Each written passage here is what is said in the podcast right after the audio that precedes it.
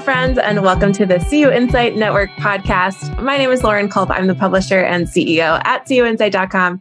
And it's my job on the show to have conversations with all of the thought leaders who get to support the credit union community. We talk and identify some of those issues that are affecting credit unions and have a discussion on some of the best practices that exist so that we can all learn from one another and improve our credit unions. My guest on today's show is Sam Brownell, the founder and CEO at CU Collaborate. I'm so excited to have him on. He has a wealth of knowledge on so many different topics, but let's just jump right into the conversation here. Sam, welcome to the show. Thanks so much for being here. Thank you for having me, Lauren. Awesome. Well, I'd like to start with a little bit of background on you. Most of us didn't really grow up thinking that someday we would get to work with credit unions. Uh, that wasn't that wasn't my childhood dream anyway. But it's amazing now that we're here what did you want to be growing up and what was the inspiration to found and run CU Collaborate? What did I want to be when growing up? If I'm being candid, it depends on what age you ask me that question, but probably like a professional hockey player. So I had sports, athletic related aspirations that I was not genetically gifted enough to realize. as so many people are. But anyway, yeah. And then why I wanted to start CU Collaborate, that's a easier story to tell, which is I went to a small liberal arts school in Ohio called Denison University. And I did a program that is not actually a triple major, but they call it a triple major. It's like a PPE program, which is philosophy, political science, and economics. And my advisor there, I would say in just brainwashed me, but what they opened my eyes to the world of cooperatives. And I got really excited and interested in worker cooperatives and the economic arguments for worker cooperatives and the sort of like philosophical, political, justice related arguments for worker cooperatives. And I wrote a senior, you know, my thesis, basically like all the classes I took through college were focused on worker cooperatives and economic and social justice things around cooperatives. In my senior research, the conclusion was entrepreneurs aren't incentivized to create worker cooperatives, which now I'm living that very thing personally. But it also means there just aren't as many worker cooperatives as I wish there were out there. But there are a lot of credit unions. And uh, Jon Jeffreys, who's now the managing partner at Callahan Associates, is also a alumnus of uh, Denison. And Chris Tissue, who's actually now the CEO of CU Collaborate, got a job at Callahan Associates coming out of school, which I think he found through like the you know school job directory or whatever. I, being the person that I am, never fulfilled my math requirement in college, so had to take a. I actually transferred to NYU and then transferred back to Denison, but never filled my math requirement and needed to take it at. I did like a Georgetown summer school, you know, like intro to stats thing to to graduate, and then Chris was here and got me a job at Callahan Associates. Worked at Callahan Associates for six years, and then left and started CU Collaborate. What a journey. And if cooperatives are something you're really interested in, sounds like credit unions are, are right up your alley. Well, with everything happening in the world, we know there have been fewer conferences than normal, but let's pretend that you and I got to meet up at a conference in person. Could you give us your elevator pitch or maybe your, your long elevator ride pitch on what CU Collaborate is and where you add value to credit unions? Yeah, so I'm going to go down a total cop out, but I would say we help credit unions beat banks. I that has to be my answer because we do too many different things, sort of in different areas, and it's challenging for me to say exactly what we do. But what we're probably best known for is like field of membership expansion, CDFI certification, all things related to CDFI, low income designation attainment, sort of like regulatory optimization is what our chief economist Luis Tapico says we should call it. But yeah, we are about a 30 person and 30 employee company now, and two thirds of our company are either involved in software development or data analysis. And we've developed software tools and strategies that uh, allow credit unions to achieve their strategic growth goals and sort of mitigate the friction that different regulations have on their ability to have as big an impact on their communities and members' lives as possible. That's wonderful. I know that sounds like something that would really resonate with a lot of credit union leaders, especially since they are so different from banks. I also want to talk about how we define success for a credit union. I know there are KPIs and different metrics, but I know you've done a lot of work around this area and you know noted that we really can't overlook the social and community aspect side, of social and community impact. Can you talk a little bit about that and, and why you see credit unions playing such a critical role in this space? Sure. So I think I'm going to try and answer that in sort of two. First, like how would I define success for credit unions, and then separately why I see them as a critical role. And well, um, yeah, I'll try and answer one. So having worked at Callahan Associates and worked a lot with peer to peer and benchmarking and seeing credit unions, you know, what is the sort of standard would be what 10% growth, 1% ROA, a net worth of at least 7%, but let's say in the 8 to 9% range seems sort of like what most people would define as success. And candidly speaking, I've always sort of struggled to reconcile that with the way I think about credit unions. You know, the easiest way for me to explain it to people is if, let's say, you and I, Lauren, were in a credit union that consisted of two people. And at the end of the year, the credit union made a net income of $100. And we were then given the choice of either spending that $100 to market and attract a third person to the credit union, or you and I were could each get $50 back. I'm mm, sorry to say it, but I would probably vote to get $50 back. Yeah. Um, and I've always sort of struggled with the idea that, you know, why should credit unions care about growth? And I think actually only sort of recently have I really come to an answer that resonates with me anyway, which is that they, it's to sort of meet their mission and have as great a social impact on not just their members, but essentially like their field of membership on the communities that they are part of.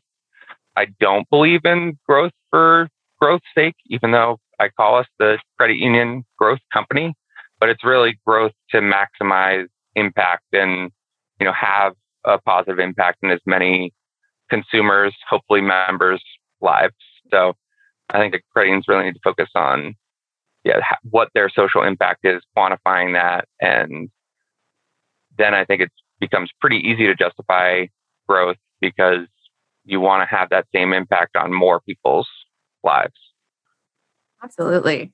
Well, historically, credit unions have really been bound to their fields of membership, and an essential component of kind of making more impact would be broadening the reach there. So, I'm curious what opportunities you see for credit unions to expand that field of membership, and how hard is it to accomplish that? So, broadly speaking, and it, it definitely varies state to state, and I could go into very long analysis for each state, but broadly speaking, the place that we're seeing the greatest sort of potential to broaden reach is through a federal multiple common bond charter and through uh, primarily underserved areas. So when you say underserved areas, generally people have thoughts about what that means. But um, yeah, and I'm going to even take a step back. So you can be a single common bond or a multiple common bond credit union. Single common bond credit unions would be like a single occupational common bond. So Navy Federal would be a single occupational common bond. They serve everyone basically in the DoD.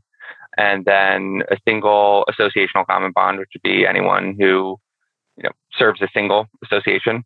Uh, but also a community charter is a single common bond where you're serving one community, which is typically defined either as like a single political jurisdiction, which is the county, uh, a single statistical area, uh, a rural district, but it's whatever it is, it's one community and it would be capped at basically a potential membership of anywhere from uh, a million to 2.5 million, uh, unless you go through an open hearing process. If you serve one of a handful of counties that a single county can have uh, over 2.5 million in it, but it's basically only Harris County and Texas and then LA County. There are very few counties that individually have a population over 2.5 million. So basically, a community charter credit union is capped at 2.5 million. Multiple common bond credit unions are sort of like traditional seg based charter can serve an infinite number of employer groups, an infinite number of associations, um, including sort of like national associations. And then also another type of affinity is called an underserved area, which is a community affinity. So anyone who lives, works, worships, attends school, and businesses in underserved areas are would be eligible to join a credit union has that in their field of membership. And you can have an infinite number of those, um, which means you can serve a lot of communities and they can be, you know, underserved rural districts or underserved statistical areas. And um, you can use them, fit them together to, you know, cover markets. So there, there are many cases, particularly in the South, where a credit union you really should never be community chartered because you could serve the exact same community and more through underserved areas. You could reach more people, have impact, you know, more consumers and members' lives. And that was really only made possible with the change in the field of membership rules. What was it now? Like about four years ago. And then the NCUA board recently changed one constraint on underserved areas. You need to have a qualifying service facility within it. And now co-op shared branches would meet the definition of a qualifying service facility for adding underserved areas. So it, it is approaching that more, you know, serving those communities through uh, at least less capital intensive brick and mortar strategy. And you can do it more through electronic channels, which is great and will help credit unions you know, reach low income underserved communities at much greater rates than they were able to before. I'm I'm curious too from a like a timeline perspective. Is there one timeline you can say, you know, okay, it'll take 12 months or it'll take uh, 18 months, or uh, is there a, a standard timeline for adjusting the field of membership there? Depends what you want to do. It has historically been six months. I will say the most underserved areas that the NCUA approved in uh, a given year up until I think 2021 was 30. And our company alone, I believe in 2022 will submit at least 100. And I wouldn't wow. be shocked if we submit something closer to 300. And that is extending the timeline. So we are seeing timelines of a year plus, um, which I would love to get shorter. I think for the short term future, I hope it doesn't get much longer than that, but it could. Got it. Well, so you were talking about the, the community impact and the, the social impact. What having that expanded field of membership, it obviously allows you to impact more people beyond what you were mentioning growth, just for growth's sake. Do you see more opportunities out there for credit unions in serving the underserved or having that broader community impact and what would those things be? Is it, are you thinking more inclusive lending? Are you thinking better? I know obviously better rates and, and fees and everything like that, but are there things that you think credit unions really have an opportunity for that maybe they're not taking advantage of? Yeah, so I think better underwriting. I think that there are still many credit unions. They are risk averse. They don't know how to underwrite to lower tiers of credit. And I think quite understandably. I mean, even if we're going back to the analogy I just said, where it's like, you know, do you want us to spend money to try things out? Basically, is right. credit unions aren't generally as interested in doing that as other organizations are. They almost across the board, everyone wants to. So I think that, and who knows, it may be us, but certainly people can go in and help credit unions figure out how to responsibly lend to lower tiers of credit would be a great thing to happen in the industry. I also think that you're seeing this with like buy now, pay later, but also like cash flow based underwriting, I think is something where it is a, a non FICO based way of lending to people with thin or no credit where you can just track their cash flow and underwrite, you know, smaller dollar loans to them. I will also say that we are working on launching a QSO that will make help patients who are facing unforeseen medical expenses more easily afford those. I think that there are a lot of opportunities for credit unions to align with, you know, if you think of hospitals, hospitals are very similar to credit unions. You know, many of them are not for profit, they're community organizations. Financial wellness and physical wellness are shown to be very closely correlated. If there was the Treasury recently put out a report that showed is all with like COVID, everyone started doing a lot of research on like how unforeseen expenses and then unforeseen medical expenses in particular impacted physical health and like the likelihood for patients to do preventative health care, whether that's seeing specialists they're supposed to see or, you know, fill prescriptions they've been prescribed, do all these things. And so there's still a lot of room for credit unions to make meaningful partnerships within their communities and help their communities, members, consumers even more. Medical expenses is what I'm particularly passionate about, but I'm sure there are many other places where they could fit into. Absolutely. Well, I want to shift gears here for a minute. You know, we've been hearing a lot about the merger and acquisition activity in the credit union industry. And I think that the stat that I saw most recently said that we dropped below 5,000 credit unions in the US for the first time in a really long time. I want to talk about the concept of a de novo credit union. And so, for those who haven't heard that term, what does it mean and where are these credit unions coming from? So, de novo credit union is a newly chartered credit union. Uh, birthing new credit unions, and they're coming from all over the place. So um, I think there's at least 25 groups that are trying to charter new credit unions right now. Wow. Uh, I believe we're working already with at least five of them. And I mean, you've already sort of outlined the numbers, but consolidation I, for a long time, I wanted to save every credit union and thought mergers just across the board were bad. I think the more I've gotten exposure to things, the more nuanced my views have become on that. I think there are cases where mergers are the responsible thing to do. But regardless, you know, continued consolidation, I think, is a threat to the industry as a whole. You know, I think if there are too few credit unions, it will be harder and harder to protect the, the credit union charter.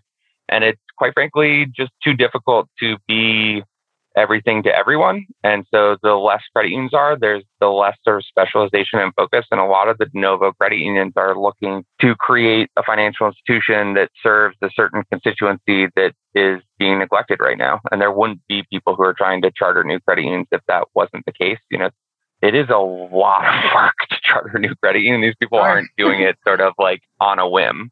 It's probably at least a three year process. And yeah, is a is a labor of love. And I think that if people are going to those efforts, you should trust them that there is a need for that credit union to exist. Right. Well, it's so interesting to see the, the things that are shifting in our world right now. So, CU Collaborate's a, a really innovative company working with a lot of credit unions. And I'm curious from your perspective as a leader in the industry, what overall trends are you seeing for the future of financial services? And where is your focus? Where is CU Collaborate's focus when it comes to innovating to meet these challenges and to really stay relevant?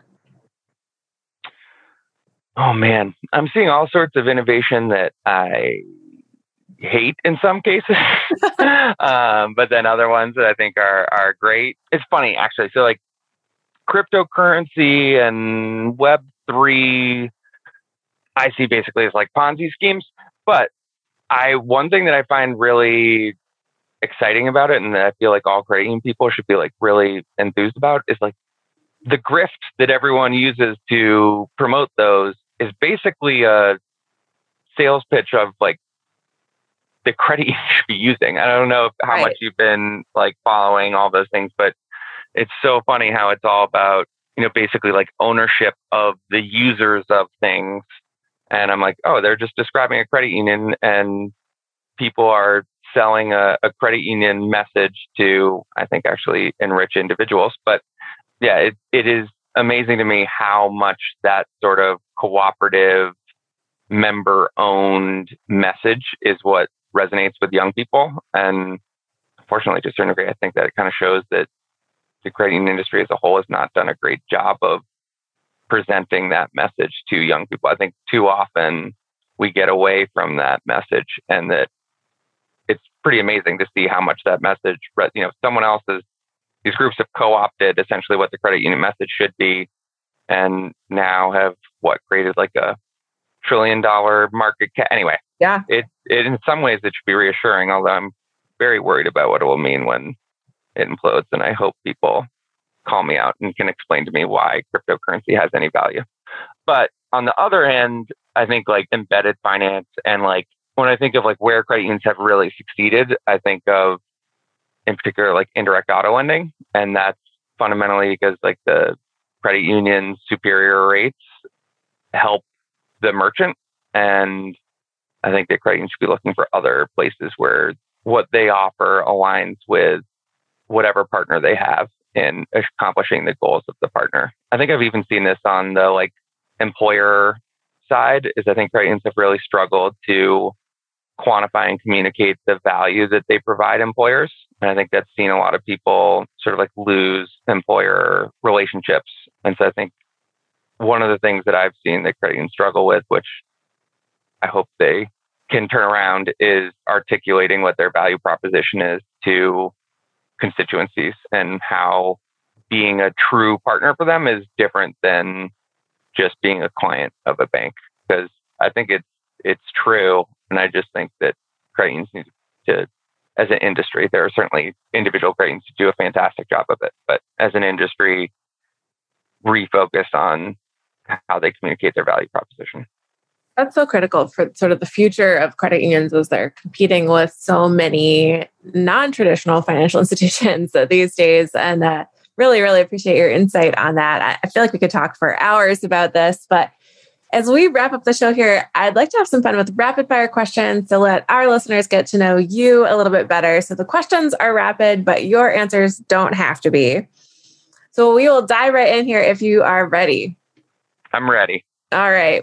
What is a recent purchase you didn't know you needed that has become something you cannot live without?